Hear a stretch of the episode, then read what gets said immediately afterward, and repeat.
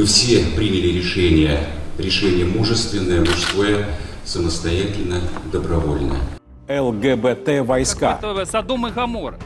Эти наркотики употребляют, эти там гомосятины занимаются. Эти... В документах прописаны наказания, штрафы и тюремные сроки. Главный вопрос, как Западу пережить предстоящую Символом зиму? карательного ЛГБТ-соединения выбрали единорога. Жители Британии, похоже, смирились с тем, что этой зимой им придется померзнуть.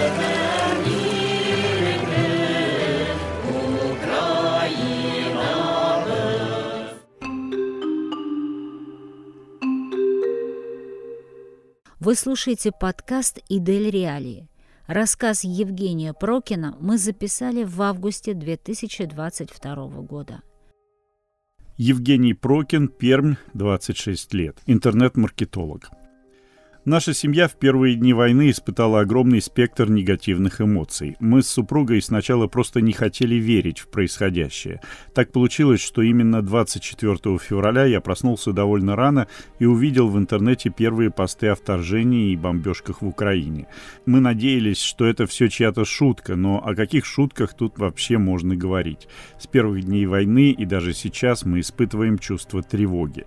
Не знаю, как остальные люди, но для нас очень сложно сложно ощущать себя в спокойствии, когда твоя страна превратилась в страну террориста.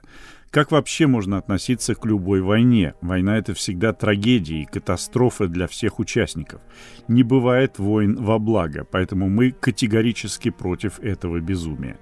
30 апреля я вышел в пикет с плакатом «Нам пропагандой мозги не промыть, там тоже люди такие же, как мы». Как можно молчать? Понятно, что это ничего не изменит, но пока я стоял, люди мне кивали, махали, кто-то даже подходил и благодарил, потому что они сами боятся говорить открыто.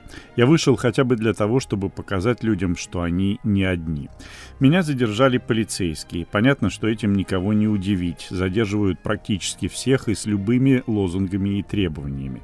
Задержали по факту ни за что, за придуманную каким-то клоуном статью, противоречащую Конституции.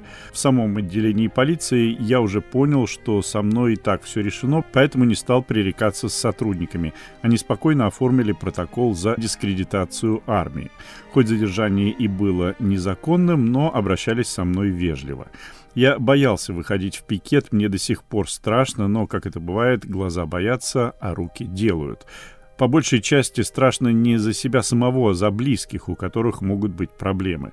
Хотелось бы сделать больше, но я не имею права ставить родных под угрозу.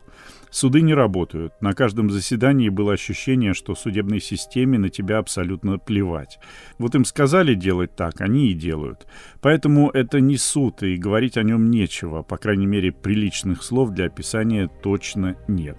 У меня нет родителей, я рос с бабушкой. К сожалению, она подвержена пропаганде. Меня поддерживает моя жена. Мы с ней разделяем одинаковую позицию. Друзей у меня не так много. Так сложилось, что всем им отвратительна война и власть. Да и среди моих знакомых нет таких людей, кто бы поддерживал войну. Я уверен, что таких людей очень много. Очевидно, что в будущем ничего хорошего не будет. Я думаю, будут и дальше закручивать гайки, хотя, казалось бы, куда дальше. Мне кажется, начнет нарастать недовольство и напряжение в национальных республиках, в среде малых народностей. Очевидно, что годы расизма по отношению к этим народам и ухудшение качества жизни в глубинках дадут соответствующий эффект. В общем плане повсеместно будет ухудшение качества жизни. Пока мы не изменим себя самих и свою власть, ничего не поменяется. Мы для себя решили, что уедем. Можно сколько угодно рассуждать на тему того, что кто-то же должен спасать всех нас, кто-то же должен что-то делать. Но как делать, если со всех сторон доносы, репрессии, штрафы, посадки и давление? Когда всю оппозицию выкосили, когда все те, кто мог бы сопротивляться, уехали. Мы хотим помочь своей стране, но мы не можем этого делать, пока у власти неадекватные люди. Антивоенные акции я хочу проводить и дальше, но, как я уже говорил, не имею права ставить под угрозу своих близких. Поэтому я буду выходить на одиночные пикеты, но уже за пределами России.